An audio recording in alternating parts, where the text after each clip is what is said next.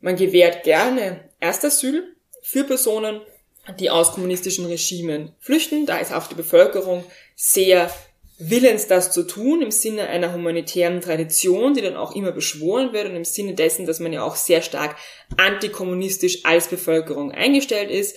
Andererseits betrachtet man sich sowohl die Bundesregierung als auch die Bevölkerung als zu klein, um diese Personen dauerhaft zu, zu aufzunehmen und fordert internationale Unterstützung ein, dass man eben sagt, Österreich kann in dieser Frage nicht alleine gelassen werden und muss internationale Hilfe erfahren.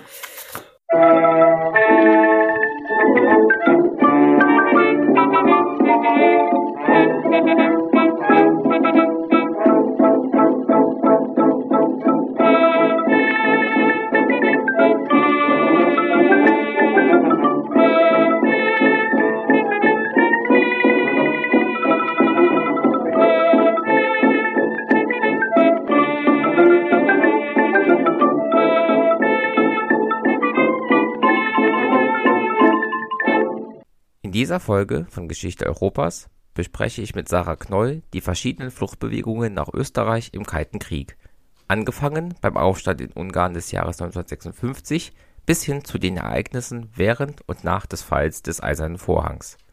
Die Aufnahme fand im August 2021 statt, wenige Tage nachdem Kabul und somit auch Afghanistan wieder an die Taliban fiel. Die damals aufflammende Diskussion über den Umgang mit den afghanischen Ortskräften war also während des Gesprächs immer im Hinterkopf und machte das Thema für uns beide auf eine sehr beklemmende Art und Weise erschreckend aktuell.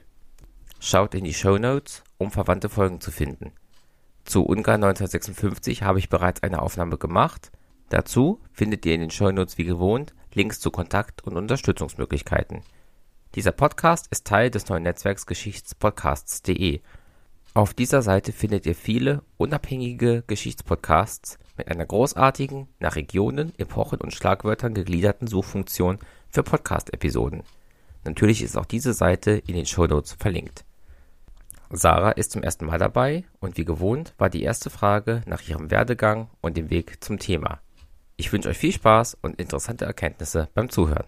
Vielen Dank mal für die Einladung. Ich freue mich da heute mit dir darüber zu sprechen. Wie wurde ich zur Expertin? Also ich bin studierte Zeithistorikerin. Ich habe Geschichte mit Schwerpunkt äh, Zeitgeschichte an der Universität Wien studiert und bin Expertin oder Forscherin, forsche vor allem zu österreichischer Zeitgeschichte, Migration und Fluchtgeschichte im Kalten Krieg und Humanitarismus in internationale Organisationen, NGO-Geschichte im äh, 20. Jahrhundert.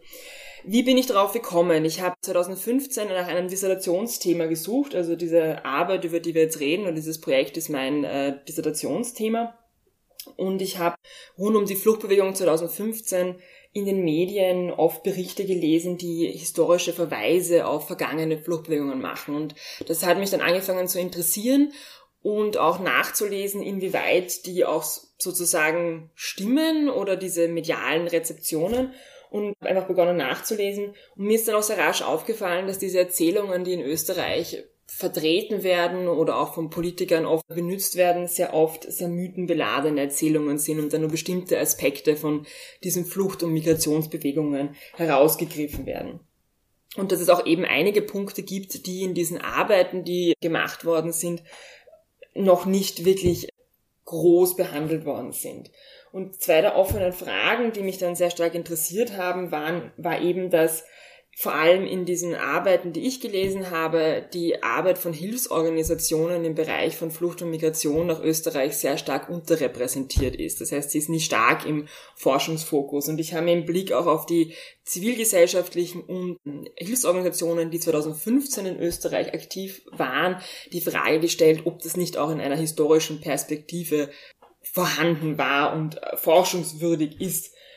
Und das zweite war, dass ich bei dem mir oft bei diesen ganzen Erzählungen über Flucht und Migration auch in Medien oder bestimmte Berichte oder äh, Erzählungen sehr oft was eine sehr nationalstaatliche Perspektive. Das heißt, es ging sehr stark um Reaktionen von der Bundesregierung und der und der äh, Bevölkerung.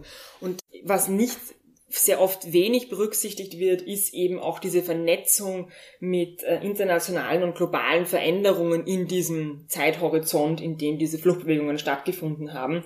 und auch eine Verschränkung mit wirtschaftlichen Veränderungen oder Veränderungen in politischen Konstellationen des Kalten Krieges, die eben hier auch auf Fluchtbewegungen zurückwirken. Denn, und es ist kein großes Geheimnis, Flucht und Migration sind damals wie auch früher, äh, wie, früher wie auch heute internationale Phänomene, die in ihrer Bewältigung zahlreiche Akteure und Akteurinnen einbeziehen. Das geht über staatliche, nichtstaatliche Hilfsorganisationen, Zivilgesellschaft, migrantische Netzwerke, von Flüchtlingen organisierte ähm, Hilfsorganisationen selbst oder auch eben die Zivilgesellschaft. Und vor allem internationale Organisationen spielen als eigenständige Akteure eine große Rolle und das fehlt in der, fehlt oft in der Auseinandersetzung mit Flucht und Migration in einer historischen Perspektive. Und dementsprechend habe ich das ähm, mir zum Thema meiner Dissertation gemacht und schaue mir eben in meiner Dissertation Fluchtbewegungen nach Österreich an in einer Langzeitperspektive. Das heißt, ich nehme fünf Case Studies heraus. Die Fluchtbewegung aus Ungarn 1956, der Tschechoslowakei 1968, Polen 1981, 82, DDR 1989, 90, äh, 89 und Rumänien 89, 90 und schaue mir eben hier an, inwieweit Fluchthilfsorganisationen aktiv waren, äh, welche Rolle sie gespielt haben und bette die auch eben in einen internationalen Kontext ein. Und das versuchen wir jetzt auch mal in dieser Folge ein bisschen nachzuzeichnen. Ich würde trotzdem gerne noch etwas weiter vorne anfangen als bei deiner ersten Case Study und zwar dann direkt am Übergang von Ende des Zweiten Weltkriegs zum Beginn der Besatzungszeit und damit auch ja irgendwo schon den Beginn des Kalten Kriegs. Wie ist die Lage in Österreich eben, sagen wir mal, ja, im Sommer 1945 nach dem Ende des Krieges in Europa mit Bezug auf Vertriebene, Geflohene und so weiter? Ja, also es 1945 nach Ende des Zweiten Weltkrieges gibt es ungefähr 1,6 Millionen vertriebene ehemalige ZwangsarbeiterInnen ähm, des NS-Regimes, die eben innerhalb des Zweiten Weltkrieges verschleppt worden sind aus dem vom, ähm, vom NS-Regime besetzten Gebieten nach Europa und äh, Europa, aber auch nach Österreich eben. Kriegsgefangene, ehemalige KZ-Häftlinge. Diese Personen werden in der Forschung generell als Displaced Persons zusammengefasst. Das heißt, es ist eine sehr unterschiedliche Gruppe an Personen, die sich eben hier in Österreich auf unterschiedlichen Backgrounds, kriegsbedingt und auch bedingt durch die Verfolgung, die in, in Österreich im, im Rahmen des NS-Regimes stattgefunden hat, hier befinden.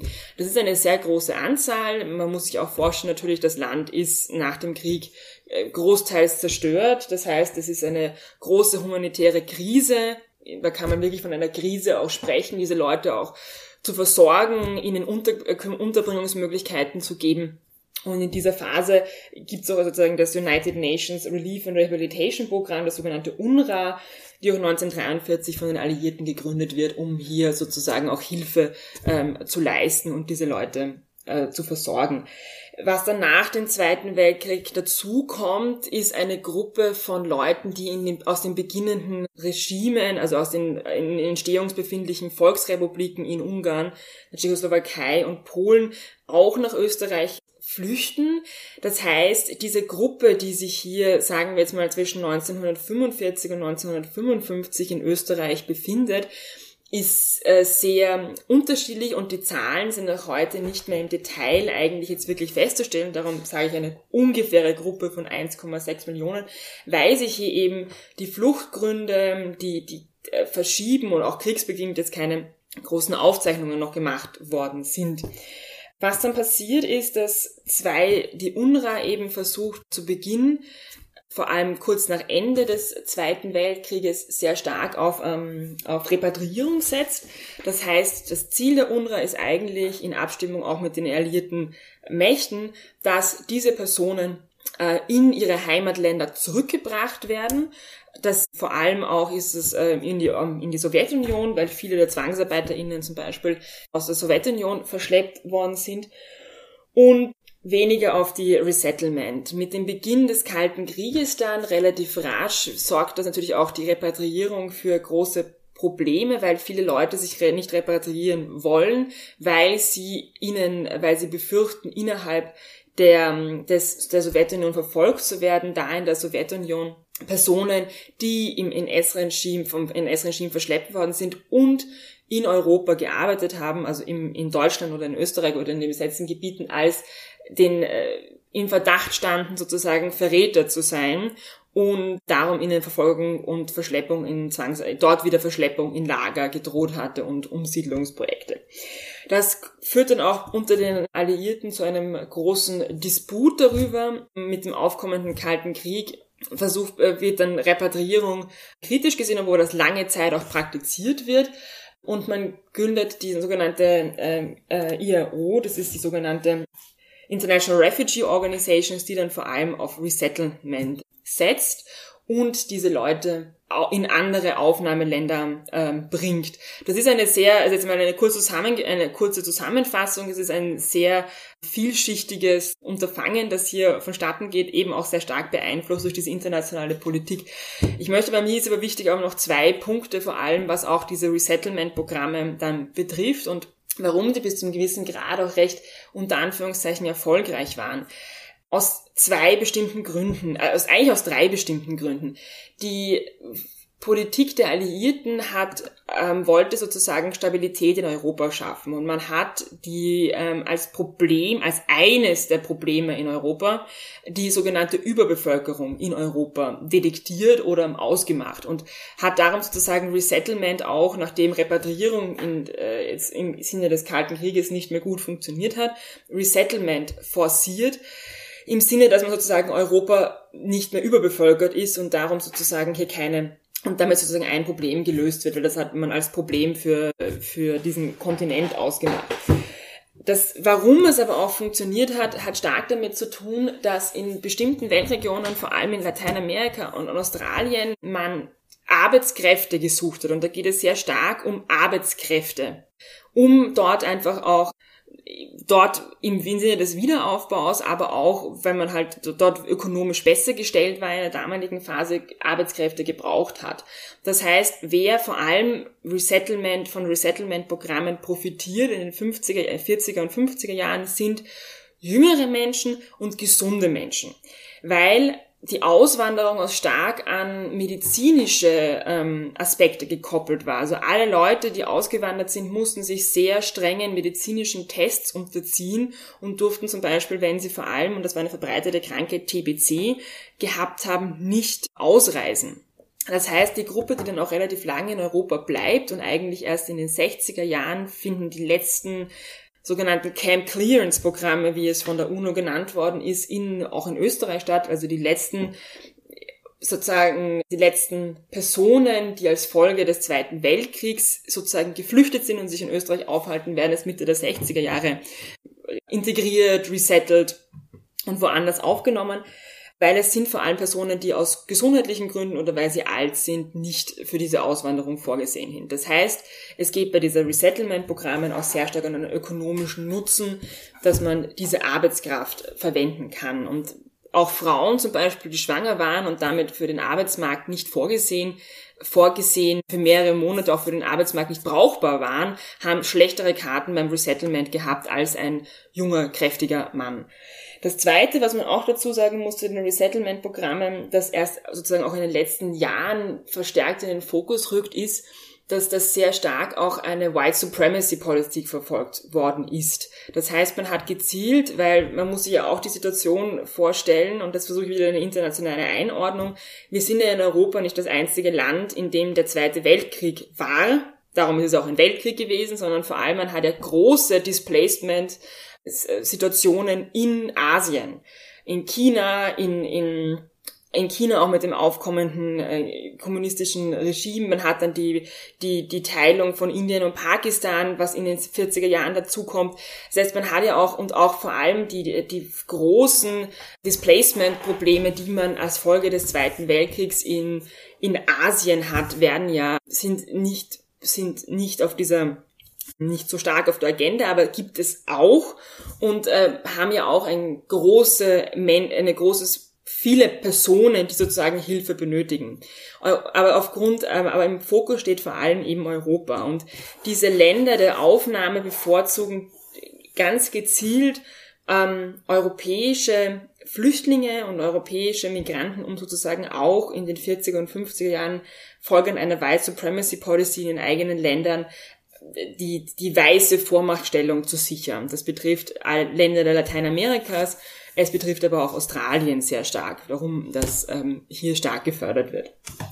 Und um das sozusagen kurz zum Abschluss zu bringen, in Österreich heißt das, dass man vor allem 1956 als dann eine neuerliche Fluchtbewegung, die jetzt sozusagen die erste ist, nachdem Österreich den Staatsvertrag erhalten hat und unabhängig geworden ist, also Ende der Besatzungszeit, sich hier eine überlappende Situation vorfindet. Das heißt, man hat noch immer sehr viele Flüchtlinge, die als Ergebnis des Zweiten Weltkrieges und der auch, die aufgrund schon davor aus den kommunistischen Regimen geflohen sind, in Österreich, in auch hier immer noch Flüchtlingslagern und hinzu kommen jetzt neu, wie es auch in den Akten heißt, unter Anführungszeichen Neuflüchtlinge aus Ungarn, die sozusagen jetzt auch hier ihre ähm, Zuflucht suchen.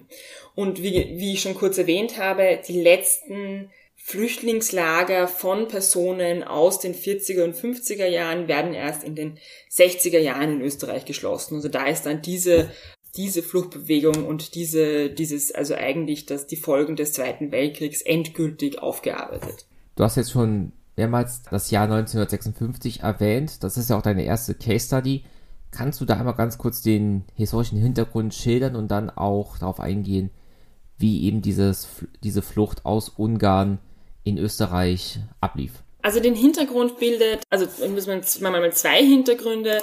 Der eine Hintergrund ist Österreich, wird 1955 erhält es Unabhängigkeit, wie schon erwähnt, und halt den Staatsvertrag und mit dem Neutralitätsgesetz auch die Verpflichtung zur Neutralität. Das ist ein wichtiger ähm, sozusagen Hintergrund, weil 1956, wir finden uns nämlich ziemlich genau im Herbst 1956, relativ genau ein Jahr nach, nach ähm, dem Abzug des letzten alliierten Soldaten.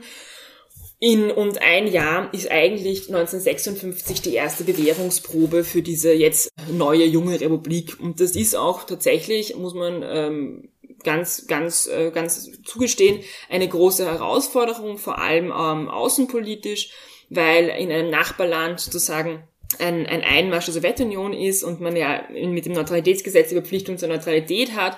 Und das ist natürlich auch schwierig, was man da, wie man da außenpolitisch agiert.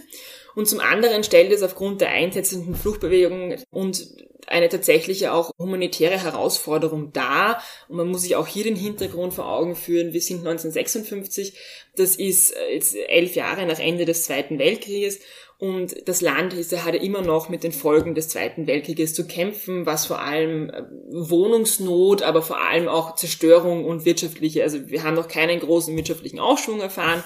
Es ist noch relativ viel zerstört. Das heißt, das Land ist jetzt noch nicht, tatsächlich noch nicht ähm, jetzt wirtschaftlich so stark wie in späteren Phasen, um dem auch wirklich jetzt gut, also dass es keine größere Bewährungsprobe ist. Den Hintergrund in Ungarn bildet das 1956, kommt es in Ungarn angelehnt zu, ähm, zu Protesten auch in Polen. Also das ist ein großes Umbruchsjahr innerhalb, also Umbruchsjahr weniger, es ist ein großes Jahr von Volk, von, von Auflehnungen der Bevölkerung, angelehnt auch an Protesten, die in Polen im, im Juni 1956 stattfinden, fordern, fordern die, fordert die ungarische Bevölkerung äh, in einer ersten Tauwetterperiode nach Stalins Tod 1900, 1953, 1956 nun einen Demokratisierungsprozess in Ungarn ein, auch ein Ende der Einparteienherrschaft. Es kommt zu, äh, zu Protesten dafür.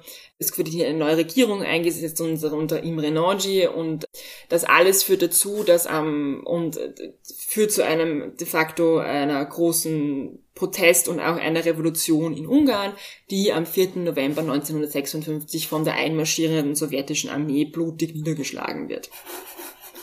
Und als Reaktion auf diese blutige Niederschlagung setzt eine Fluchtbewegung nach Österreich ein, in deren Gesamtheit um die 180.000 Menschen nach Österreich kommen. Da kann man gleich eine kleine Korrektur machen. Oft wird von 200.000 geredet. Das ist ungefähr die Zahl, die Ungarn verlässt.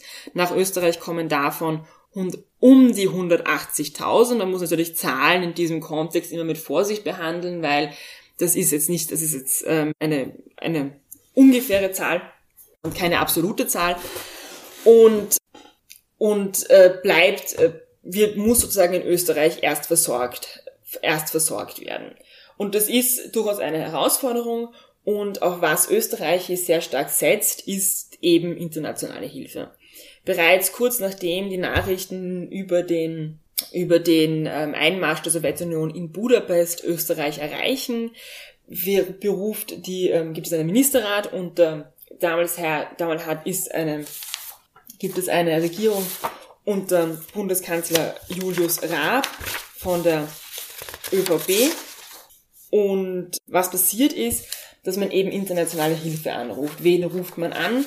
Man ruft das UNHCR. Das UNHCR wurde 1950 gegründet, startete seine Operation 1951, um Flüchtlingen zu helfen im Sinne der Genfer Flüchtlingskonvention, die auch 1951 äh, gegründet wird. Und Österreich ruft nun eben dieses UNHCR um Hilfe, da man sozusagen nicht genau sagen kann, wie man sozusagen alleine mit dieser Fluchtbewegung fertig werden kann. Man ruft auch das ICEM, das Intergovernmental Committee for European Migration, das ist eine Organisation, die ebenfalls 1951 gegründet wird und die eben vor allem Resettlement-Programme und eigentlich ist es eine, Trans eine im Sinne der amerikanischen Außenpolitik vorhandene Transportorganisation für Flüchtlinge aus Europa. Und man ruft diese beiden Organisationen aus Hilfe, man schließt auch ein Abkommen mit dem mit der Liga der Rotkreuzgesellschaft, das ist heute die ähm, Föderation der internationalen Rotkreuz- und Rothalbmondgesellschaften. Das gibt's heute noch. Das ist eine von den ähm, beiden großen Rotkreuzorganisationen. Es gibt ja das Komitee und die, und die Liga oder Föderation, um eben sozusagen hier Österreich internationale Hilfe für die ungarischen Flüchtlinge in Österreich zu sichern. Und das UNHCR kommt, fängt auch sofort an, eigentlich bevor es einen dazugehörigen Beschluss der, der UN-Generalversammlung gibt, in Österreich ähm, aktiv zu werden. Das hängt vor allem damit zusammen, dass das UNHCR bei seiner Gründung de facto keine Unabhängigkeit und keine finanziellen Ressourcen hatte. Und man sah als Hilfsorganisation jetzt mit diesem, mit diesem, mit dieser Hilfe für ungarische Flüchtlinge die Möglichkeit, dass man sich selbst auch einen Platz in diesem, in diesem Setting des Flüchtlingsschutzes, der sich eben nach 45 langsam anfängt zu etablieren, sichert.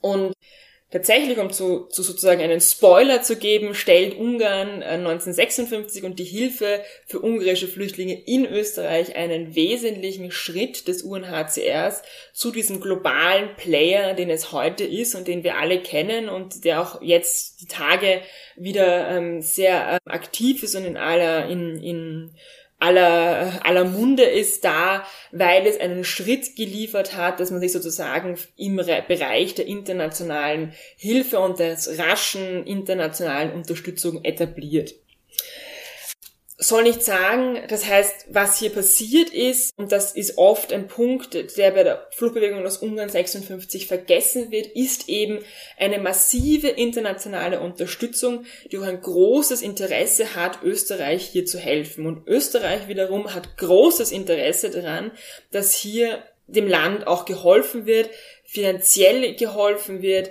organisatorisch geholfen wird und auch mit Aufnahmekapazitäten geholfen wird. Das heißt, hier wird sehr stark, sehr viele Länder beteiligen sich dann in weiterer Folge daran, dass Flüchtlinge aus Österreich aufgenommen werden. Das heißt, der größere, der größte Teil und der allergrößte Teil der Personen, die 1956 aus Ungarn nach Österreich kommen, werden, werden von anderen Aufnahmeländern außerhalb Österreichs aufgenommen. Und das ist auch ein großes Ziel Österreichs, weil insbesondere seit 1956 und wo man auch gesehen hat, dass diese Taktik funktioniert, Anrufen internationale Hilfe, Bereitstellung von, von Resettlement-Möglichkeiten außerhalb Österreichs, ist das eigentlich die zentrale Strategie österreichischer Außenpolitik, österreichischer Flüchtlingspolitik und Asylpolitik. Das heißt, man gewährt gerne Erstasyl für Personen, die aus kommunistischen Regimen flüchten. Da ist auch die Bevölkerung sehr willens, das zu tun, im Sinne einer humanitären Tradition, die dann auch immer beschworen wird und im Sinne dessen, dass man ja auch sehr stark antikommunistisch als Bevölkerung eingestellt ist. Ich verweise da nur auf die Besatzungszeit, vor allem in Ostösterreich durch die Sowjetunion, die sehr unbeliebt ist, die man froh war loszuwerden und wo auch sehr starke antikommunistische Ressentiments, die auch noch aus der NS-Zeit vorhanden sind und aus der Propaganda der NS, des NS-Regimes nachwirkend vorhanden sind. Das heißt, eine Solidarität der Bevölkerung mit diesen flüchtenden Personen aus kommunistischen Regimen ist sehr stark gegeben, vor allem in den 40er, 50er und 60er Jahren. Andererseits betrachtet man sich sowohl die Bundesregierung als auch die Bevölkerung als zu klein, um diese Personen dauerhaft zu, zu aufzunehmen und fordert internationale Unterstützung ein, dass man eben sagt, Österreich kann in dieser Frage nicht alleine gelassen werden und muss internationale Hilfe erfahren. Und das bildet eigentlich, was sich in 1956 bildet, das Setting der gesamten Asyl- und Flüchtlingspolitik. Was nämlich auch ein zweiter Punkt, der auch wichtig ist, was Österreich schafft 1956 mit dieser Erstaufnahme für Geflüchtete aus, ähm, aus Ungarn, ist es, man gewährt ihnen ein Erstasyl, man gewährt ihnen kollektives Asyl, also ohne dass man jetzt genau hinschaut, warum sie eigentlich kommen, sondern und schafft es damit sozusagen über diese humanitäre Hilfe das Bild nach außen zu, zu tragen eines, eines westlich orientierten demokratischen Stand, Staates, auch im Gegenbild zur, zum NS-Regime und diese humanitäre Tradition als etwas sehr Starkes und Verankertes in der österreichischen Außenpolitik zu, zu verankern, also eben, eben festzusetzen. Und das geschieht eben 56, wo man eben auch merkt, dass man mit dieser humanitären Hilfe für, für, für Geflüchtete aus kommunistischen Regimen auch ein außenpolitisches Bild erzeugen kann. Das heißt, für die alle weiteren Jahre, und ich würde sagen, das gilt bis heute, bilden die zwei Eckpfeiler der österreichischen Flüchtlingspolitik Erstasyl keine dauerhafte Aufnahme, sondern nur Erstasyl im Sinne und das beweit und das im Sinne einer humanitären Tradition, wo man sagt, man gewährt Asyl, aber eben, was man nie dazu sagt, ist eben nur Erstasyl und als Transitland, aber niemals als dauerhafte neue Heimat. Das sind eben die Eckpfeiler dieser, dieser Politik. Um den ganzen Kontext um 56 herum noch kurz zu verstehen, gab es denn dann um dieses Ereignis, dieses Aufstands in Ungarn herum auch immer so eine Art von Low-Level-Flucht von einigen Menschen nach Österreich. Wusste man also schon so, wie man mit den Leuten umgeht, hat einfach geringere Zahlen gehabt oder war das von 0 auf 180.000 sozusagen? Also man muss dazu sagen, Flucht aus kommunistischen Regimen ist ein Dauerphänomen in Österreich man muss sich die geografische Lage vor Augen führen. Wir sind ein Land, das sozusagen am eisernen Vorhang liegt, an der, mit der Grenze zur, mit der Grenze zur Volksrepublik Ungarn und mit der Grenze zur Tschechoslowakei. Aber dieser eiserne Vorhang wurde ja gebaut, um Flucht zu verhindern. Und es ist auch wirklich schwer, also diesen eisernen Vorhang zu überwinden. Man muss ja von, man, es gibt Selbstschussanlagen, die österreich-ungarische Grenze ist in den 40er und bis am Beginn der 50er Jahre oder ähm, durch Minen gesichert. Das heißt, es gibt auch ähm, unkontrollierte Minenausbrüche, die auch die Bevölkerung auf österreichischer Seite verletzen. Es gibt Todesstreifen, Patrouillen, Stacheldraht, also das sind wirklich schwer gesicherte Grenzen. Das heißt, das tatsächliche Überwinden dieser Grenze ist sehr schwierig und wenn, auch wenn Flucht ein Dauerphänomen ist, seitdem der eiserne Vorhang gegründet, gebaut worden ist, passiert das nur noch in Einzelfällen. Also die Leute sind recht kreativ, wenn es darum doch geht, diesen eisernen Vorhang zu überwinden. Aber die meisten schaffen es nicht, weil das wirklich eine schwer gesicherte Barriere ist. Was 1956 aber passiert, und das hätte ich vorher sagen sollen, ist, dass dieser eiserne Vorhang das erste Mal in seiner Geschichte abgebaut wird an der österreich-ungarischen Grenze. Das heißt, im Sinne auch einer besseren Nachbarschaftspolitik zu Österreich beschließt das Polit Polit politische Büro der kommunistischen Partei in Ungarn, diesen eisernen Vorhang abzubauen. Und das geschieht, das fängt an im Mai 1956, der Beschluss fällt im März ähm, weil man eben das Nachbarschaftsverhältnis zu Österreich verbessern will, weil Österreichs Bedingung für ein besseres Verhältnis war immer, dass die, dass die Grenze entmint wird, weil das vor allem auch in diesem Grenzgebiet zu Ungarn, wo, wo oft durch Flüsse diese Minen angeschwemmt werden, zu einer großen Gefährdung der Bevölkerung sorgt. Und da ist der Hintergrund, warum es überhaupt möglich ist, dass in diesem kurzen Zeitraum so viele Menschen diesen eisernen Vorhang überqueren können und über, also kommen können und eben 180.000 Menschen es schaffen, diese Grenze zu überqueren. Der eiserne Vorhang wird dann auch wieder im Februar aufgebaut und damit ist auch diese Flugbewegung eigentlich abrupt beendet, weil dann es wieder nicht überquerbar ist. Und diese großen Fluchtbewegungen in meinen Case Studies, ob das jetzt Tschechoslowakei, Polen, Ungarn oder Ungarn ist, können deshalb stattfinden, weil aus politischen Konstellationen und Gründen in den, in diesen besagten Ländern der eiserne Vorhang überwindbar wird. Entweder durch, dass er abgebaut wird, durch die Erlassung von Reiseerleichterungen, dass die Leute auch wirklich die Möglichkeit haben, das Land zu verlassen, Prager Frühling zum Beispiel äh, im, ähm, im 68 ähm, gibt Reiseerleichterungen für, oder erlaubt den Leuten eigentlich in den Westen zu reisen. Das heißt, die Leute haben Pässe, mit denen sie aus- und einreisen können, ohne irgendwelche Gefahren ihnen droht. Äh, Polen ist genau dasselbe, da gibt's auch Reiseerleichterungen in den 80er Jahren, an die Kinder 80er Jahre oder in den 70er Jahren, die ihnen ermöglicht auszureisen. Das heißt, diese dieser tatsächliche Anstieg und diese großen Fluchtbewegungen sind immer nur möglich, wenn sich in den, wenn sich in den Volksrepubliken etwas ändert. Und warum sie so markant für Österreich sind, ist eben auch, weil sowohl Ungarn als die Tschechoslowakei oder Polen einen signifikanten Anstieg an Asylzahlen oder Personen, die, im, im, die ohne Asyl anzusuchen in Österreich Schutz suchen, bedeutet. Das heißt, man hat doch einen relativ markanten Anstieg an Asylzahlen im Vergleich zu den Jahren davor. Und es müssen auch spezielle Unterbringung, Unterbringungsmöglichkeiten im Land gefunden werden, um diese Flüchtlinge unterzubringen und versorgen zu können. Und das bedeutet in allen Fällen für die Bevölkerung und auch für die Bundesregierung eine Krisensituation. Also sie empfinden das selber und äh, definieren das auch so als Krisensituation. Und dementsprechend sind ja auch markante Referenzpunkte innerhalb der österreichischen Asyl- und Migrationsgeschichte weil sie ähm, auch hier Entscheidungen getroffen werden, die dann auch den weiteren Verlauf stark beeinflussen. Das heißt also zwischen 1956 und 1968 ist dann wieder eine Phase, in der eine relativ geringe Anzahl von Menschen nach Österreich flüchtet. Ja.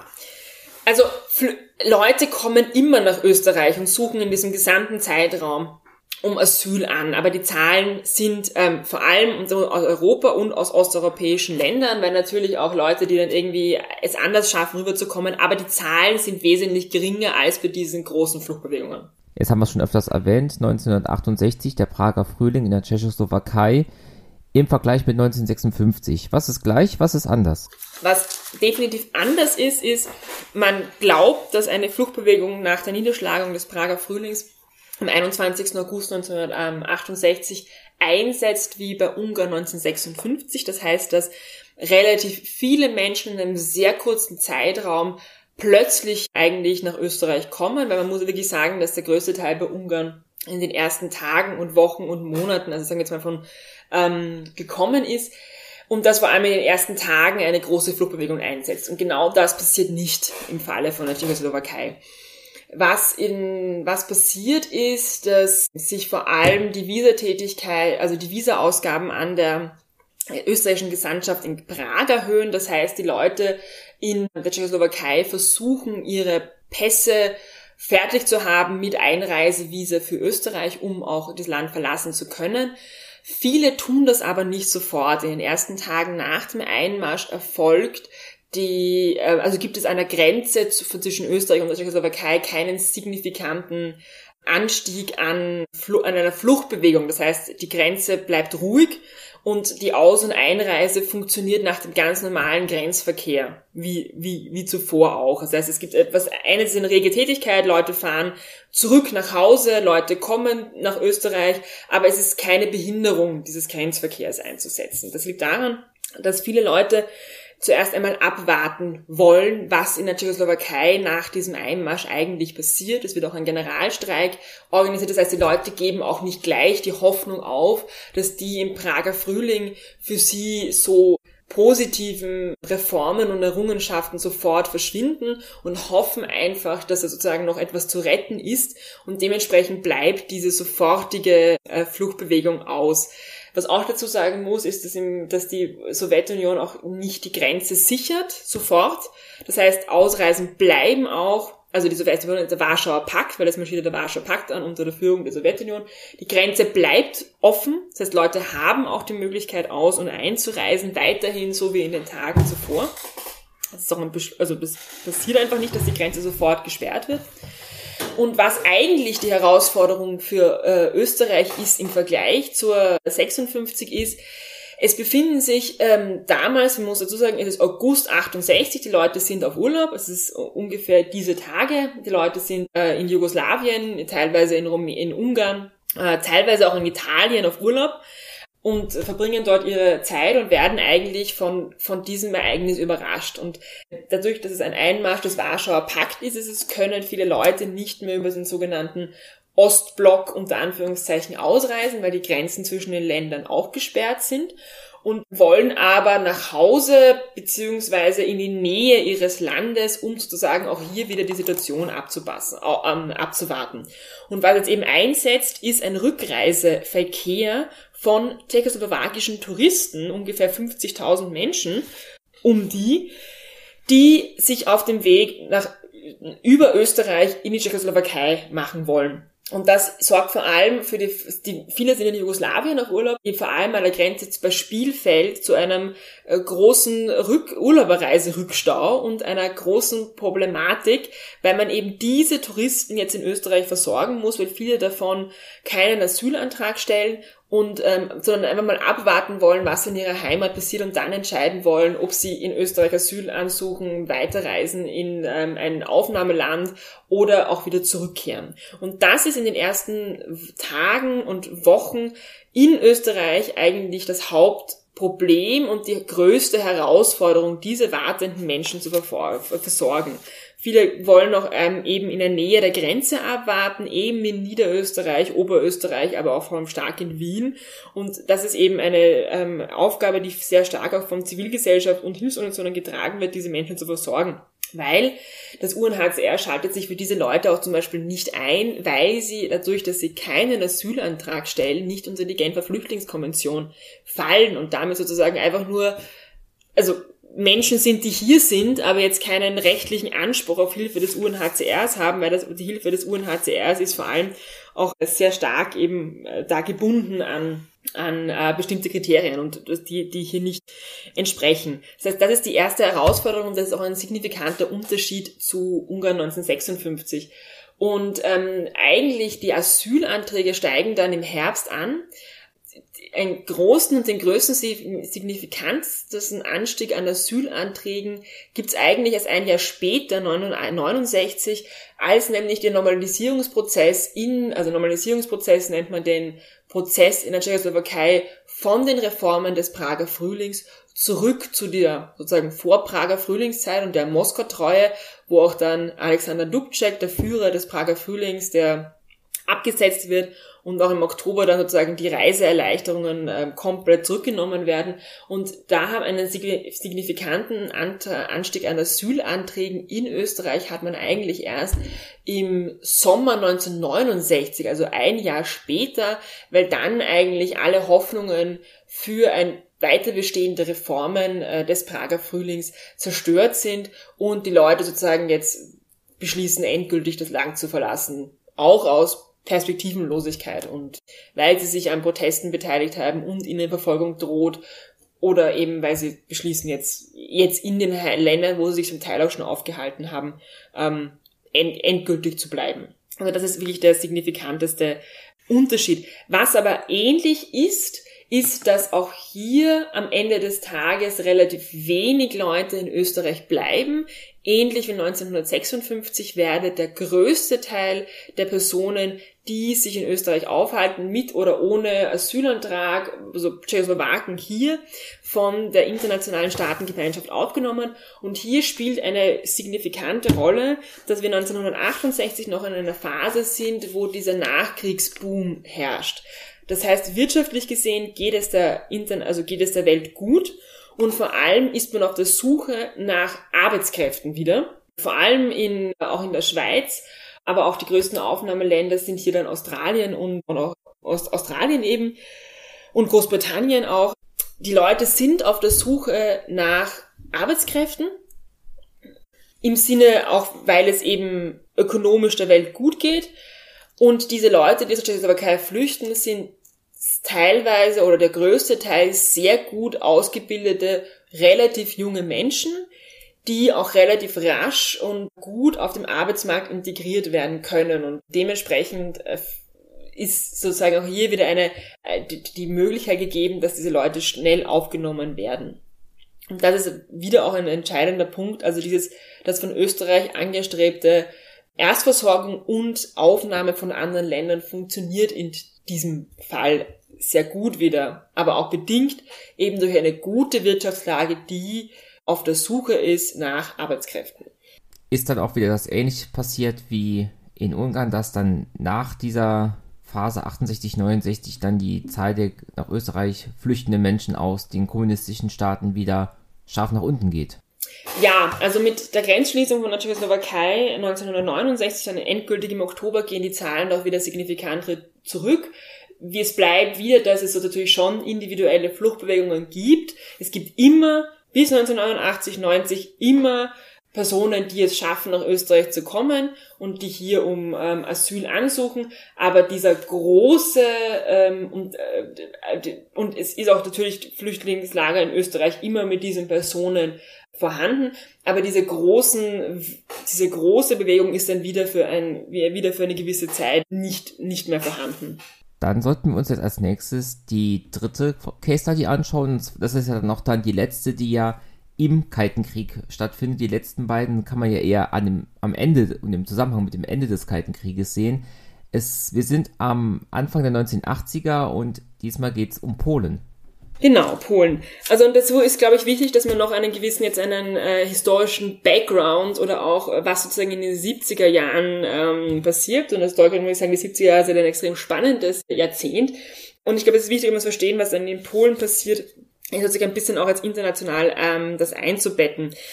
Wir erfahren, also wir haben, ich habe gerade vorhin gesprochen von 1968 noch von diesem weltwirtschaftlichen Boom und dieser erfahrt spätestens Ende der 1970er Jahre mit den beiden Erdölkrisen einen signifikanten Einbruch. Und Genau, also signifikanten Einbruch, Erdölkrise 1973, 1979 sind wirklich markante ökonomische Wendepunkte. Man spricht dann auch von einer steigenden Inflation, erhöhter Arbeitslosigkeit und wirtschaftlichen Unsicherheiten die einfach hier auftreten in vielen Ländern der Welt. Und dann muss man sich auch vor Augen führen, dass gerade am Ende der 1970er Jahre, am Beginn der 1980er Jahre die weltweite Zahl an ähm, Flüchtlingen zunimmt.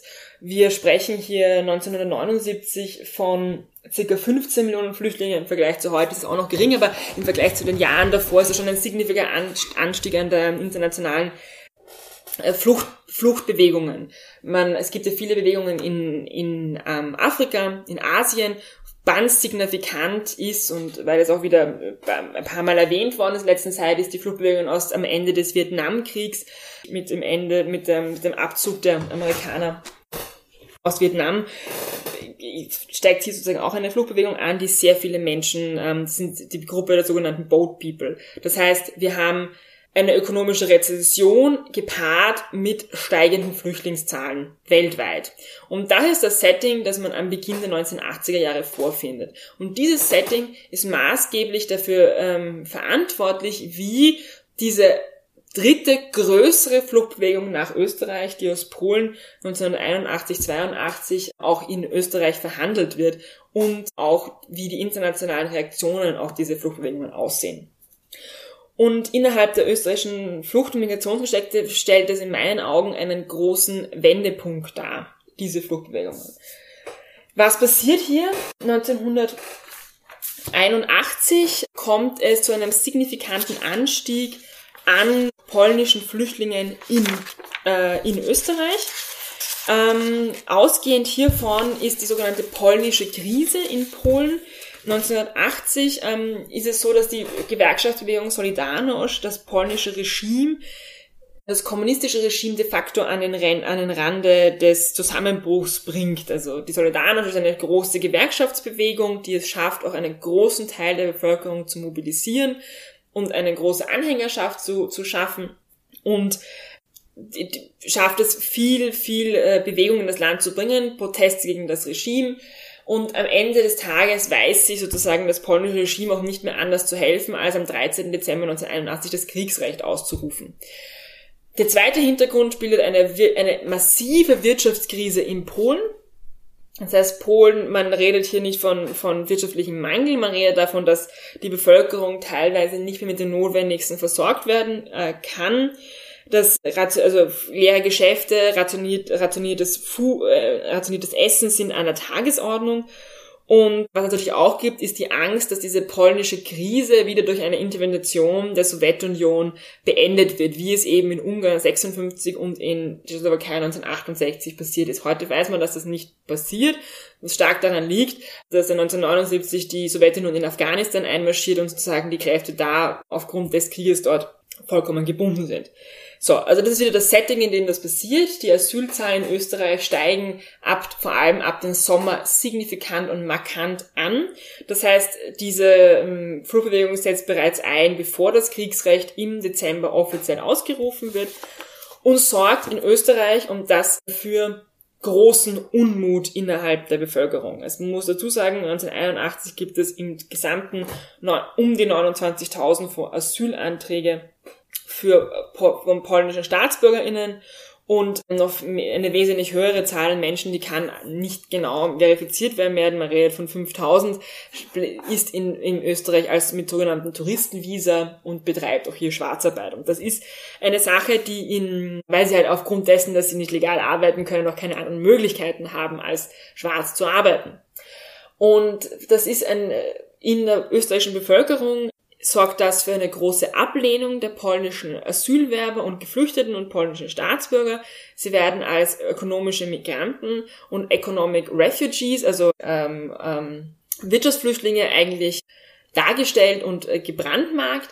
Und das Problem ist, was hier auch eintritt, ist, dass man sozusagen das Argument bringt, dass in Zeiten wirtschaftlicher Not in Österreich, weil auch in Österreich natürlich äh, die Erdölkrisen und die wirtschaftlichen Veränderungen der Zeit nicht spurlos vorübergegangen sind. Auch in Österreich endet der Nachkriegsboom, endet die Vollbeschäftigung, es steigen die Arbeitslosenzahlen und in genau diesem Setting betrachtet man Flüchtlinge aus Polen als Feinde am eigenen Arbeitsmarkt. Also, dass man sozusagen selber keinen Job mehr findet und die Regierung sollte sich doch eigentlich im Sinne der Bevölkerung, im Sinne eines Teiles der Bevölkerung, muss natürlich immer, das sind keine absoluten Werte, mehr für eine, für die eigene lokale Bevölkerung einsetzen und nicht für Geflüchtete. Man muss auch dazu sagen, um sozusagen nicht den Mythos aufrechtzuerhalten, dass es 1956 und 1968 keine Feind Feindlichkeiten gegen ähm, Flüchtlinge gegeben hat. Gerade 1956 und vor allem 1957 werden ungarische Flüchtlinge stark angefeindet und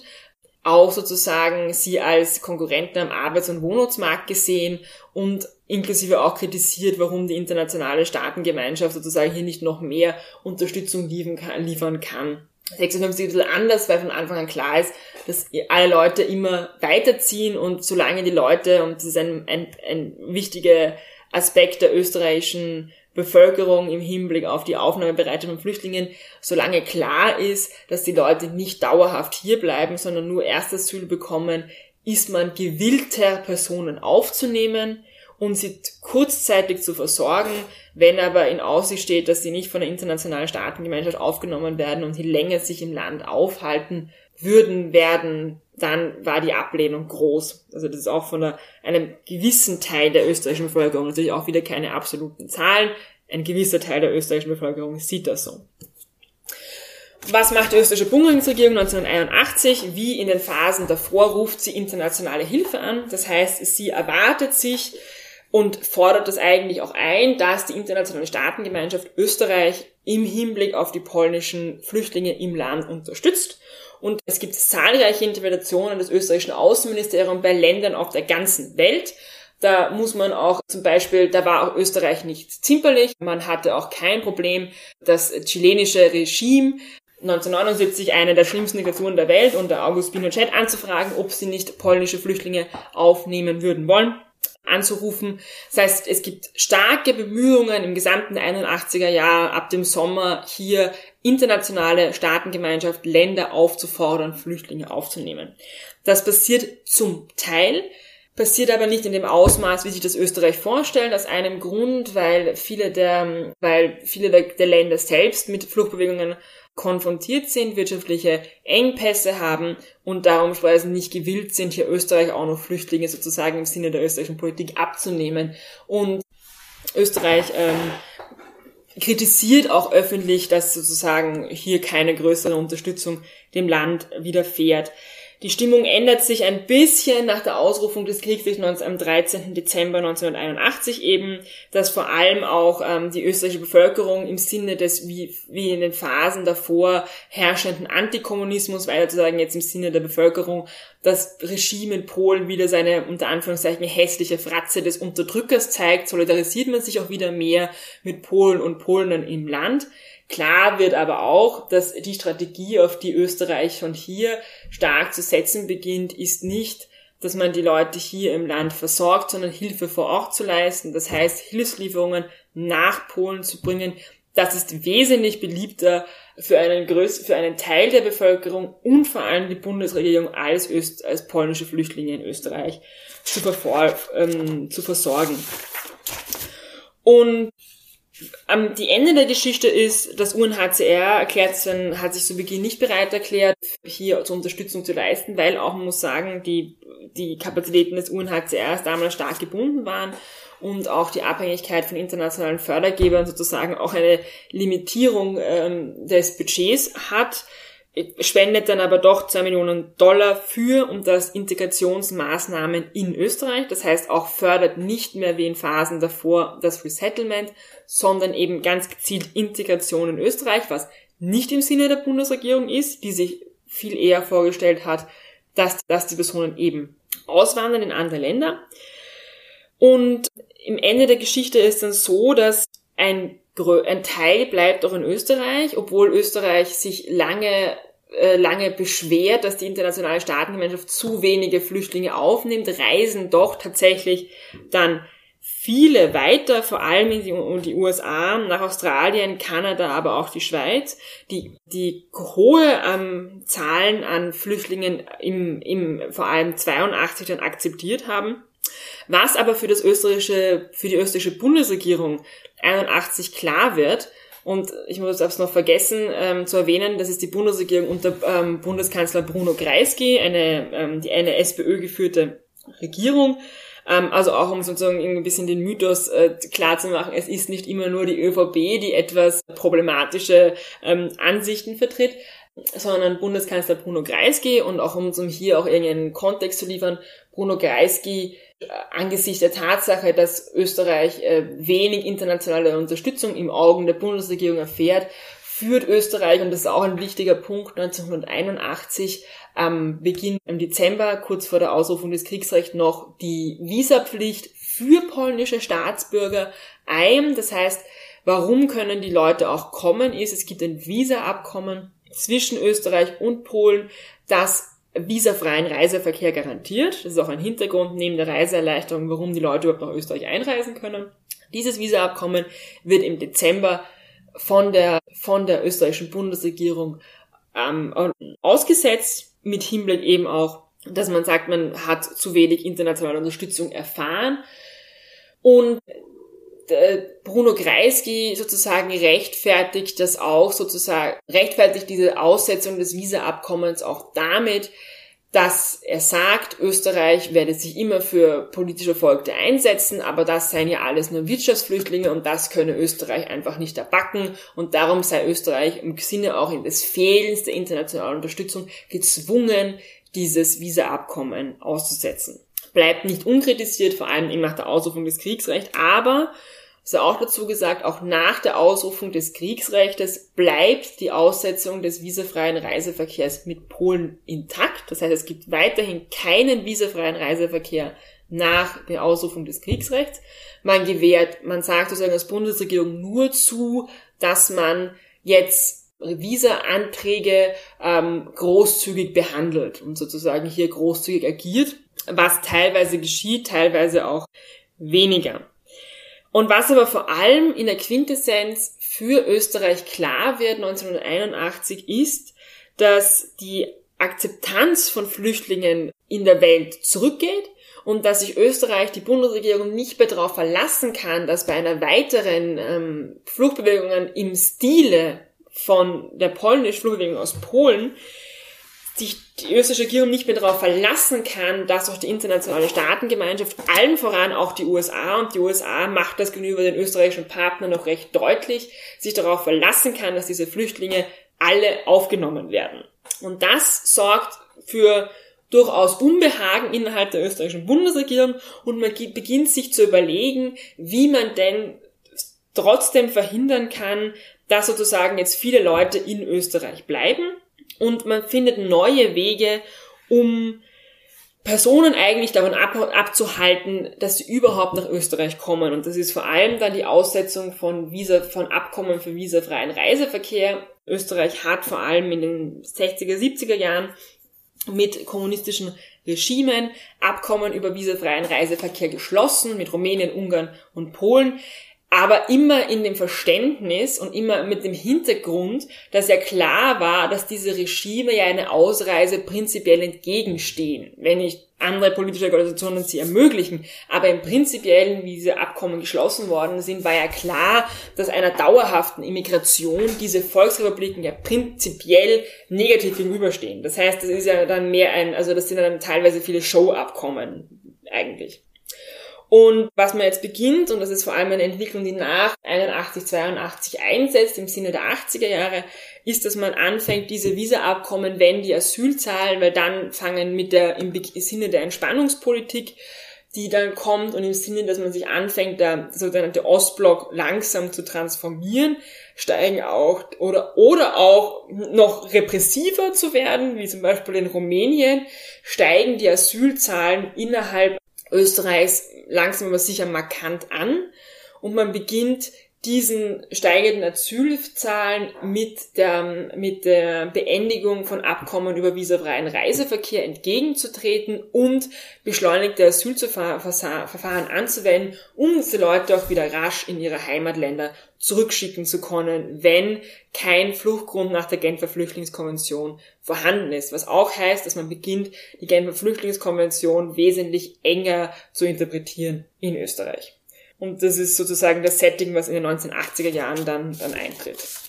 Dann behalten wir uns dieses Setting einmal im Hinterkopf, diese allgemeine, ja allgemein eher ablehnende Haltung gegenüber Flucht und Migration und kommen jetzt mal zum Ende des Kalten Kriegs. Ähm, denn der nächste Case Study ist die Flucht aus der DDR und das ist aus mehreren Gründen, finde ich, interessant, weil das war ja offensichtlich 1953 und 1961 kein so ein großes Thema. Wieso kommt es jetzt dazu, dass jetzt mehr Menschen aus der DDR nach Österreich flüchten, eben auch mit dem Hintergrund im Kopf, dass die DDR und Österreich ja keine Landgrenze haben. Mhm. Also die DDR-Bürgerinnen äh, können über äh, kommen eigentlich nach Österreich über Ungarn. Das heißt, das Land, in dem sie sozusagen ausreisen, ist aus dem sie ausreisen, ist Ungarn. Ähm, wie kann wie kann das sein und wie kommt es dazu? Prinzipiell war es so, dass ja DDR-Bürgerinnen innerhalb der Staaten des Ostblocks reisen konnten. Das heißt, was ist passiert? Sie sind oft in, nach Ungarn in Urlaub gefahren. Und was einsetzt und was dazu führt, dass diese Ausreise überhaupt möglich ist, ist weniger eine Veränderung in der DDR als eine Veränderung in Ungarn. Und die ist sehr äh, markant und sehr auch extrem spannend, auch aus einer kalten Kriegsperspektive. Und das hängt doch zusammen mit der Fluchtbewegung aus Rumänien. In Rumänien hat man eines der repressivsten Regime innerhalb des kommunistischen Machtbereichs unter dem Diktator Nicolae Ceausescu. Und was in, in Rumänien gibt es starke Programme zur Unterdrückung der Minderheiten, die vor allem in den 80er Jahren zunehmen. Und diese richten sich insbesondere auch gegen Angehörige der Minderheiten in Rumänien und das sind vor allem Ungarinnen und Ungarn. Es leben sehr viele Ungarinnen und Ungarn in Rumänien rumänische Staatsbürgerinnen, teilweise Angehörige deutscher oder ethnischer Minderheiten, äh, deutscher oder ungarischer Minderheiten, flüchten 1908, ab 1985 in den 80er Jahren nach Ungarn und bleiben auch in Ungarn. Und das ist insofern interessant, weil es eine Fluchtbewegung ist innerhalb des Ostblocks, der man auch wenig Beachtung schenkt, weil das ist sehr spannend. Das heißt, die, die, die Staaten flüchten innerhalb dieses Bruderstaatenblocks. In Ungarn hat man 1908, in den 1980er Jahren eine langsame Öffnung Richtung, Richtung Westen. Und nachdem sie auch Angehörige der ethnischen Minderheit der Ungarn zum Teil sind, werden diese Leute auch vor allem 1985 nicht mehr zurückgeschickt nach Rumänien, sondern dürfen sich in Ungarn weiter aufhalten. Und das ist sehr entscheidend, weil er eigentlich Abkommen zwischen Ungarn und Rumänien vorgesehen hätten, dass diese Leute zurückgeführt werden müssen, was aber bei ihnen, was in Rumänien bedeutet hätte, dass sie sich einer Strafverfolgung ausgesetzt haben müssen aufgrund von Flucht aus der Volksrepublik. Das heißt, in Ungarn bleiben diese Leute. Und das führt dazu, dass man aber ansteigende Flüchtlingszahlen in Ungarn hat und dass die ungarische Regierung ähm, Wege versucht, das zu lösen, findet aber keine Einigung mit Rumänien und wendet sich dann bei der Frage der rumänischen ähm, Flüchtlinge dem Westen zu und auch dem UNHCR zu. Kurz und bündig, Ungarn tritt 1989, im März 1989, der Genfer Flüchtlingskonvention bei, als erstes Land aus dem, aus dem, aus dem sogenannten Ostblock. Und das ist sehr entscheidend, wenn damit auch einhergeht, das machen sie, damit die Nichtrepatriierung von rumänischen Staatsbürgern in Ungarn auch international und rechtlich abgedeckt ist, weil eben ein internationales Dokument wie die Genfer Flüchtlingskonvention über bilateralen Verträgen steht. Das Zweite, was für die DDR-Flüchtlinge entscheidend ist, ist, dass sich die Grenze ähm, zwischen Österreich und Ungarn zu lockern beginnt. Ungarische Staatsbürgerinnen haben ab 1988 mit dem sogenannten Weltpass die Möglichkeit, frei zu reisen. Das heißt, für sie ist, ist die technischen Grenzsperren am Eisernen Vorhang de facto nicht mehr zu vorhanden. Sie haben einen Pass und können ungestört und ungehindert zwischen Österreich und dem Rest der Welt herumreisen. Kommen auch wir nach Österreich, kaufen wir ein, also das ist möglich. Ungarn im Gegenzug ist finanziell massiv angeschlagen. Und ein wichtiger äh, Posten von auch der, was aber fällig wird, weil er in der, weil er in dieser Phasen ähm, einfach vollkommen marode und kaputt ist, ist der eiserne Vorhang ist renovierungsbedürftig, ganz massiv renovierungsbedürftig. Und der neu gewählte ähm, Ministerpräsident Ungarns, Miklos Nemeth, als ihm das dann vorgelegt wird, die Kosten, streicht er kurzerhand schlicht und ergreifend den Renovierung des eisernen Vorhangs aus dem Budget und spart diesen Posten ein, weil es einfach so viel, so viel Geld kosten würde und Ungarn und die ungarische Regierung auch nicht versteht, warum sie das tun soll, wenn ja ihre Leute eh frei reisen und warum man den, ähm, warum man den eisernen Vorhang ja aufrechterhalten würde und renovieren würde, damit die Leute, die aus anderen, unter Anführungszeichen, Bruderstaaten nach Ungarn kommen, nicht ausreisen würden. Aber das sieht die ungarische Regierung nicht mehr den Sinn. Das heißt, die Ungarn beschließen die Demontage des Eisernen Vorhangs und im Mai 1989 wird auch an der österreichisch-ungarischen Grenze mit diesem Abbau begonnen. Es ist, geht so schnell voran, dass das berühmte ähm, ikonografische Bild von Mock und Horn bei der Durchschneidung des Eisernen Vorhangs ein Stück des Eisernen Vorhangs sogar aufgebaut werden muss wieder. Das heißt, das ist erledigt. Das heißt, was aber auch ist, es ist eine Grenze zwischen einer damals noch Volksrepublik und einem westlichen Staat, Österreich, nicht mehr durch den eisernen Vorhang gesichert. Und das bietet natürlich neue Möglichkeiten zur Ausreise. Zwar natürlich ist es immer noch illegal, die Grenze zu überqueren, weil man weil die Ungarn natürlich versichern, dass die Grenze weiterhin durch Grenzpatrouillen gesichert wird, aber es gibt keinen eisernen Vorhang mehr da. Was passiert im Sommer 1989? Machen sich sehr viele DDR-Bürgerinnen auf den Weg mit aus mit Urlaubsvisa für Ungarn und begeben sich in den Urlaub nach Ungarn aus der DDR und versuchen dann aus Ungarn über die österreich-ungarische Grenze illegal äh, Österreich zu erreichen und von dort weiter in die Bundesrepublik zu kommen. Oder auch in Ungarn die weitere Entwicklung in der DDR abzuwarten. In der DDR, muss man dazu sagen, passiert Folgendes. In der DDR steigern sich 1989 die Unzufriedenheit mit dem, mit dem Regime wegen Lebensmittelknappheit, aber auch, weil Wahlen definitiv gefälscht, die Kommunalwahlen definitiv gefälscht worden sind und zwar so gefälscht worden sind, dass es, also dass die Wahl, der Wahlbetrug offensichtlich ist. Also die Dreistigkeit bei dem Wahlbetrug war schon sehr, sehr massiv. Und ähm, die, die Proteste dagegen macht das DDR-Regime keinen Hehl daraus, dass es äh, die, eine chinesische Lösung, also am 4. Juni 1989 würde am Tiananmen-Platz in, in China die Protestbewegungen äh, blutig niedergeschlagen und die DDR-Führung macht keinen Hehl daraus, dass sie diese Lösung gut findet und dann denkt sich halt die DDR-Bevölkerung, dass auch so etwas in der DDR Möglichkeit ist. Also in diesem Setting zwischen Grenze ist offen und steigende Unzufriedenheit und Sorge vor einem, vor einem blutigen Niederschlag der Protestbewegungen machen sich viele Leute eben auf den Weg nach Ungarn. Und jetzt ist es so, Viele kehren nach dem Ablauf ihres Visa nicht mehr in die DDR zurück, sondern warten weiter in Ungarn ab oder versuchen eben von dort illegal die Grenze zu überqueren und werden auch teilweise aufgegriffen. Und der entscheidende Punkt, der jetzt passiert, ist, dass das ungarische Regime aufgrund dessen, dass sie diese internationalen Verpflichtungen mit der Genfer Flüchtlingskonvention eingegangen ist und weil sie internationale Reputation gewinnen möchte, diese Menschen nicht mehr in die DDR abschiebt. Zuvor war es üblich, dass Menschen, die bei einem illegalen Grenzübertritt oder deren Visa abgelaufen sind, ähm, zurückgeschickt werden in die DDR, wo ihnen ein Strafverfahren gedroht hat, wegen Republiksflucht.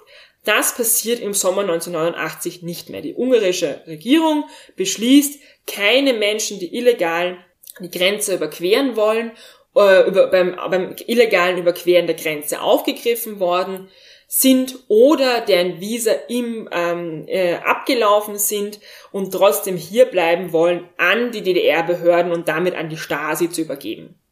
Und das ist ähm, ein entscheidender Punkt für warum 1989 diese Fluchtbewegungen auch so möglich ist. Was passiert dann?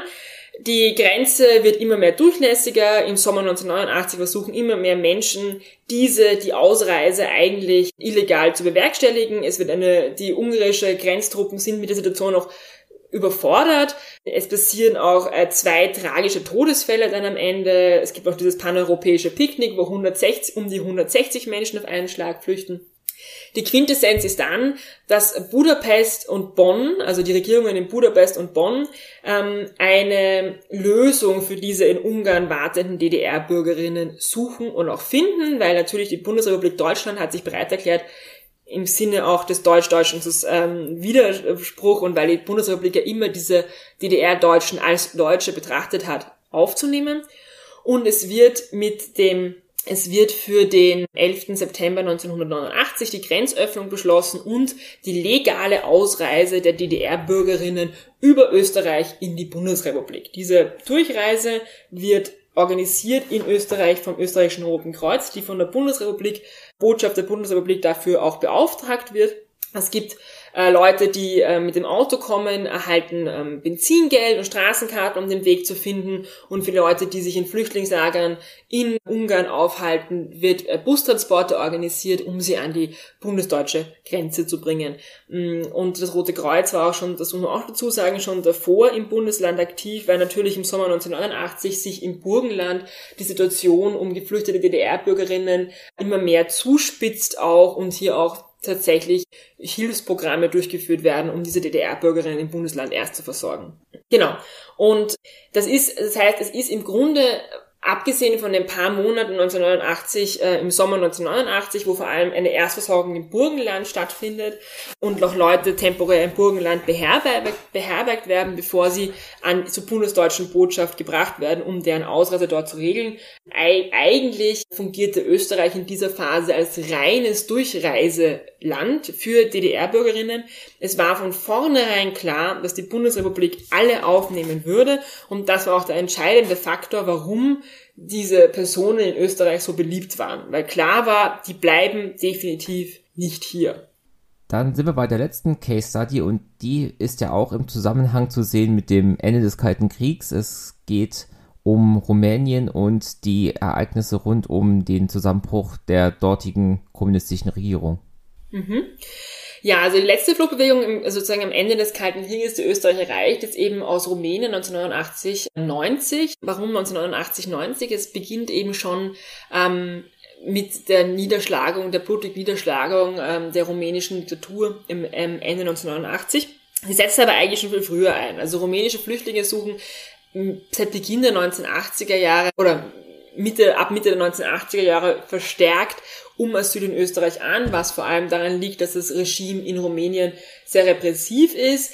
Sie gelangen auch über die sich äh, über die marode ähm, österreich-ungarische Grenze, nachdem sich ja viele, wie ich vorher schon erwähnt habe, in, in Ungarn aufhalten, ähm, darüber auch nach Österreich.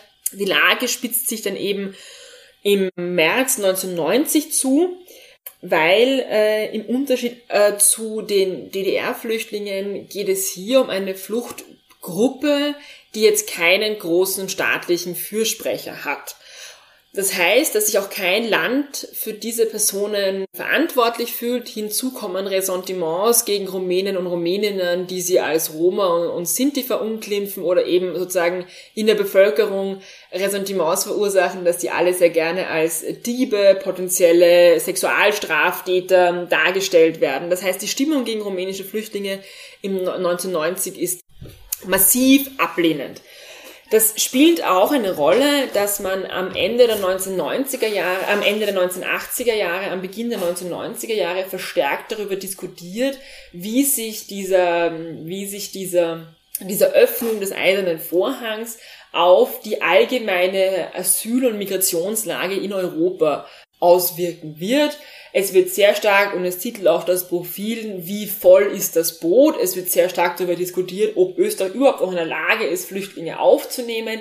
Wie sich auch, es gibt Prognosen, dass Millionen von Leuten angeblich aus den ehemaligen Sowjetprovinzen und Ländern nach Europa kommen wollen. Das heißt, diese Rumän diese Ablehnung dieser rumänischen Staatsbürgerin ist sehr stark in diesem Kontext dieser, dieser Öffnung des, ähm, äh, des Ostblocks unter Anführungszeichen, dieses Fall des eisernen Vorhangs zu sehen, wo einfach unsicher darüber herrschen, wie, wie sich diese, wie sich diese Fluchtbewegung oder diese eigentlich wie sich dieser, wie sich dieser Vorgang auf Fluchtbewegungen in Europa auswirken werden würden.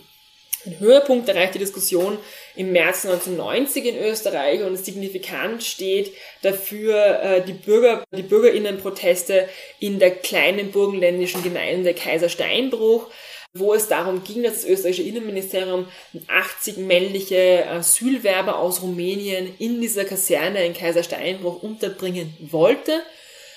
Und dagegen regt sich eben Protest aus der Bevölkerung, die eben befürchten, dass diese Unterbringung sich auf negativ auf die ähm, Region auswirken würde, dass die Leute auch ähm, offen aussprechen, dass sie Angst haben vor diesen Kriminellen und sie haben Angst, dass sozusagen so viele Männer in einem, diesem Dorf untergebracht werden. Also es ist eine sehr starke, von ausländerfeindlichen Ressentiments geprägte Diskussion, die sich eben, die schon davor aktiv ist und dann eben sich in dieser Diskussion in der Frage der Unterbringung in Kaisersteinbruch manifestiert und diese Diskussionen, diese Proteste gehen so weit, dass sogar die lokale Bundesstraße blockiert wird. Und der Protest ist insofern auch erfolgreich erreicht bis zum damaligen Bundespräsidenten die Diskussionen Kurt Waldheim, der sich dann auch einschaltet und es werden dann auch keine Asylwerber in dieser Kaserne untergebracht.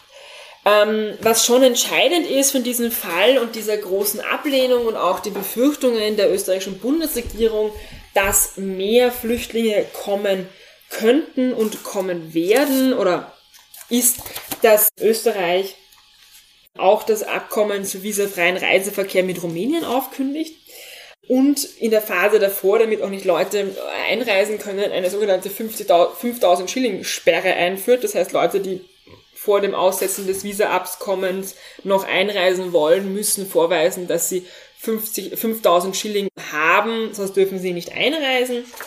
Und on the long run, was sehr entscheidend ist aus dieser Fluchtbewegung aus Rumänien, dass Österreich aufgrund der Ängste vor einem ungeregelten Zuzug, aufgrund der Ressentiments innerhalb der Bevölkerung jetzt klar und nachdem der eiserne Vorhang wegfällt, der einfach in der Phase zuvor größere, ähm, also abgesehen von den Case Studies, die wir besprochen haben, aber aus einer dauerhaften, stärkeren ähm, Einreise von oder illegale Einreise von Personen verhindert, wegfällt. Und mit diesem Wegfallen dieser Barriere fängt Österreich an, nun endgültig neue Möglichkeiten zu suchen, wie es verhindern kann, dass sich Flüchtlinge in Österreich in zu großen Maßen ansiedeln oder hier aufgenommen werden können. Und es geht darum, dass vor allem wird, beginnt die Diskussion über eine Verschärfung des Asylrechts. Und das tritt dann auch ein. Es kommt zum, äh, zu einem neuen Asylgesetz 1991. Man muss dazu sagen, vorher hat Österreich mit einem Asylgesetz 1968 operiert, das eigentlich eine reine Durchführungsverordnung zur Genfer Flüchtlingskonvention ist. Im ähm, 1991 wird das erste wirklich umfangreiche Asylgesetz in Österreich, also 1991, beschlossen, das auch, das auch darauf auslegt, dass man, dass man Leute, dass Leute, die aus dritten, aus ähm, sicheren Drittstaaten, wie das äh, genannt wird, ähm, nach Österreich kommen, sozusagen hier keinen Anspruch mehr auf Asyl haben und dass auch einfach wirklich ein viel strikteres ähm, Recht auf Asyl aus eingeführt wird. Und Zusätzlich, wenn man aber damit nicht die illegalen Grenzübertritte, die über den offenen, vor allem österreichische ungarische Grenze verhindern kann, kommt es bereits im November 1989 zur, ähm, im November 1990, Entschuldigung, zur ähm, Einsetzung des österreichischen Bundesheers an der, an der österreich-ungarischen Grenze, um eben den, die Einreise von illegalen Flüchtlingen aus Ungarn zu unterbinden und zu kontrollieren. Und das sind, das heißt, mit dem Fall des Eisernen Vorhangs und diesem endgültigen Wegfallen dieser Barriere versucht jetzt Österreich verstärkt Möglichkeiten zu finden, wie es selbstständig diese, diesen, diese Einreise kontrollieren, bestimmen und gering halten kann. Du hattest vorhin gesagt, dass du 2015 ähm, auf dieses Thema gestoßen bist, und zwar im Kontext der damals stattfindenden ähm, Flüchtlings- und Migrationsbewegungen. Die Diskussionen, die Diskurse, die Bilder, die damals in Österreich vorherrschten, wo haben die ihre historischen Ursprünge gehabt? Sehr stark wird in Österreich historisch immer auf äh, eigentlich drei Ereignisse zurückgegriffen. Das eine ist, und das ist der markanteste Punkt eigentlich für Österreichs humanitäre Tradition, das ist die Fluchtbewegung aus Ungarn 1956. Die Hilfe, die damals ungarischen Flüchtlingen widerfahren ist von österreichischer Seite, und man muss dazu sagen, das war auch wirklich ähm, groß und großzügig, also vor allem in den ersten Wochen und Monaten hat ähm, auch die lokale Zivilbevölkerung in Abstimmung mit internationalen Organisationen wirklich viel dazu beigetragen, dass vor allem in der Grenzregion zu Ungarn diesen Leuten, diese Leute erst versorgt werden. Und gerade diese Erstversorgung in bei der Fluchtbewegung aus Ungarn 1956 mystifiziert sich in Österreich zu dieser humanitären Tradition, die auch bei allen anderen Fluchtbewegungen als Referenzpunkt äh, genannt wird und auf die als, als Referenz zurückgegriffen wird. Das andere ist 1968, wo man aber sagen muss, dass sozusagen, wenn man sich das genauer im Historischen anschaut, es nicht ganz in das Schema passt, aber auch da wird aufgrund der Erstversorgung der Geflüchteten in den ersten Tagen und Wochen, aber wobei es hier vor allem eben um Touristen geht, wird sehr stark als Referenzpunkt für österreichische, positive österreichische Asylpolitik betrachtet und vor allem auch, weil in beiden Fällen, Ungarn 56 und ähm, äh, Tschechoslowakei 68, die österreichische Bundesregierung beschlossen hat, kollektives Asyl zu vergeben mit dem Hintergrund, dass man natürlich hier auch großzügig agieren wollte mit Blick auf die internationale Staatengemeinschaft, in dessen äh, Fokus man ja auch steht und da sozusagen auch gerade bei solchen Ereignissen stark auf einen geschaut wird. Das heißt, diese beiden Ereignisse sind eigentlich die wichtigsten Referenzpunkte innerhalb einer, innerhalb der österreichischen Flucht- und Migrationsgeschichte und auch Referenzpunkte, wenn man sich die Öffentlichkeit und Medien anschaut. Was dabei aber nie gesagt wird, ist eben, dass gerade bei Ungarn die internationale Hilfe extrem groß war. Das heißt, es ist keine alleinige Leistung von Österreich, das zu schaffen. Das wird nämlich oft so geframed. Und dass auch 57 die Ablehnung gegen ungarische Flüchtlinge in Österreich vorhanden war. Das heißt, es war keine reine Story von wir helfen uneingeschränkt. Es war auch so, dass die Leute Ressentiments hatten, dass die Leute Sorgen um ihre Arbeitsplätze hatten, dass sie befürchtet haben, dass diese Leute äh, ihnen Arbeitsplätze wegnehmen, dass sie aber auch eifersüchtig waren teilweise und Neidgedanken sich gemacht haben, wenn diese Flüchtlinge zum Beispiel irgendwann einmal ein gratis Kaffee oder eher einen Fahrschein bekommen haben, um zu den Botschaften zu kommen. Das sind auch Dinge, die 57, 56, 57 passiert werden, die aber in diesem Narrativ oft vergessen werden. Der zweite Punkt und der, der dritte Punkt, auf den ich jetzt auch nicht näher eingegangen bin, ist natürlich die Referenz mit Jugoslawien. Die ist auch mit den Jugoslawienkriegen in den 1990er Jahren, die ist auch ganz massiv, wird ganz massiv in Österreich gern und immer bedient. Das ist nicht in meinen Case Studies drinnen. Dazu muss man aber auch sagen, da, da, da sind Studien fällig, die aus einer historischen Perspektive machen. Die sind noch ein bisschen eingeschränkt durch einen fehlenden Archivzugang. Man muss sich bedenken, wir haben 30 Jahre Archivsperren. Ähm, da auch sagen kann, ist, und das wird auch immer falsch dargestellt. Auch hier hat Österreich nicht alle Flüchtlinge aufgenommen, uneingeschränkt. Es ging da zuerst zunächst sehr stark um Hilfe vor Ort, was ja dann teilweise in schweren ähm, ähm, Genoziden und Massakern geführt hat. Und auch diese Flüchtlinge wurden nicht per se dauerhaft einen Asylstatus bekommen, sondern sie wurden mit diesem versehen als vor allem bosnische Flüchtlinge als de facto Flüchtlinge. Das heißt Flüchtlinge, die, wenn der Krieg vorbei ist, auch wieder nach Hause gehen sollen.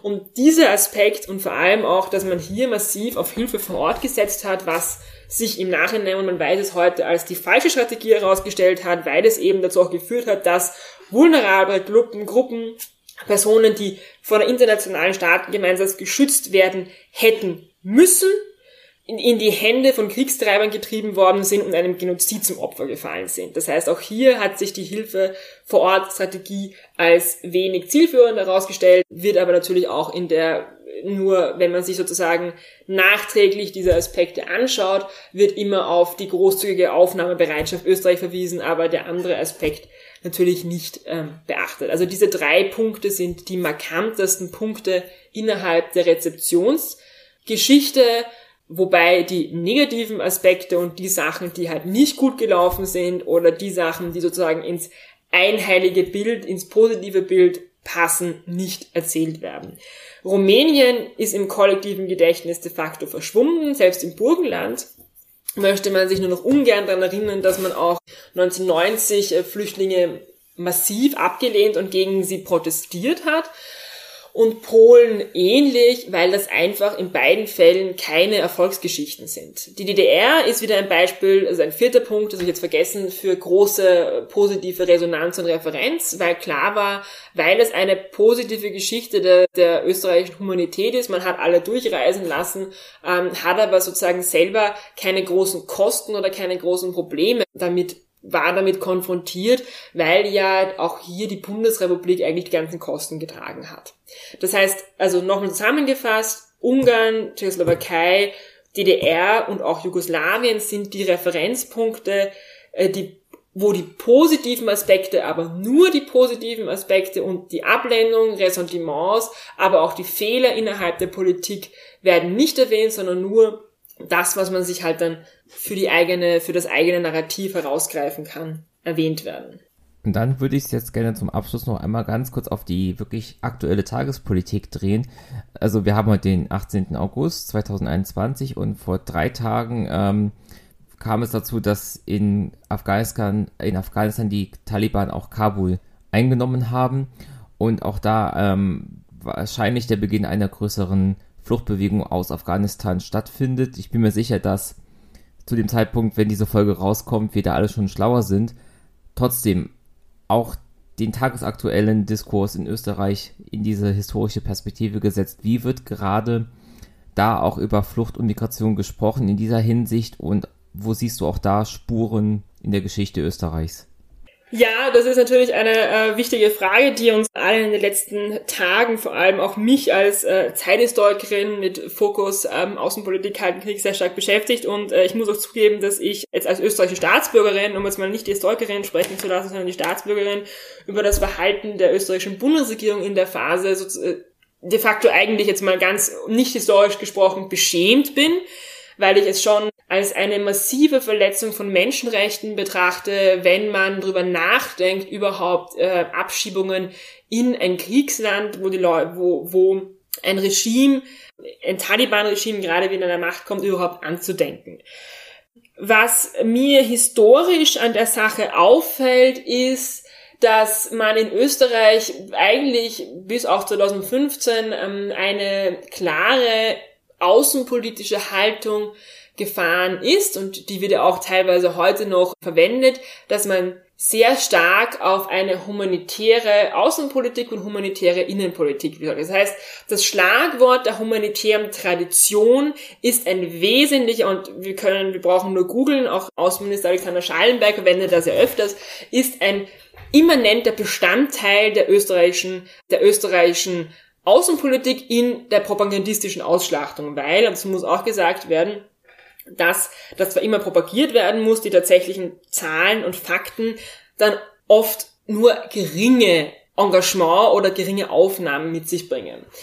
Was ich aber erstaunlich finde, ist in, in, in diesem Fall ähm, aus einer historischen Perspektive, dass man dieses Schlagwort der humanitären Tradition und das zumindestens Durchführen von kleineren Hilfsprogrammen, also Österreich hat auch früher in den 70er und 80er Jahren ähm, vulnerable Gruppen zumindest in einem kleinen Ausmaß in Abkommen mit der, dem UNHCR aufgenommen. Das waren oft keine großen Zahlen, aber man hat sich außenpolitisch nicht die Blöße gegeben, hier nicht Teil der internationalen Staatengemeinschaft zu sein, die hilft. Weil das wollte man eben außenpolitisch, dieses Bild wollte man außenpolitisch nicht vermitteln. Das heißt, humanitären Aktionen, wenn sie auch, hat man immer einen gewissen, wenn auch kleinen Beitrag gehalten, um diesem Bild der humanitären Tradition, das eben ein immanenter Bestandteil der österreichischen Außenpolitik ist, festzuhalten. Und das finde ich eben in den letzten Wochenenden erstaunlich. Man versucht aktuell, versucht die österreichische Politik und die österreichische Regierung gar nicht mehr den Anschein zu wahren, dass man sich hier bemüht, eine innerhalb der humanitären Tradition äh, Unterstützung zu, Unterstützung zu gewähren. Und wenn es nur die Aufnahme von 100 Menschenrechtsaktivistinnen ist oder irgendwas, also wenn es auch nur eine PR-Aktion ist. Aber man versucht nicht einmal in der aktuellen Phase eine PR-Aktion zu starten um diesem Anspruch gerecht zu werden. Und das finde ich schon ähm, eine, auch eine signifikante, wenn auch kleinere Verschiebung innerhalb der Auslegung der österreichischen Außenpolitik. Musik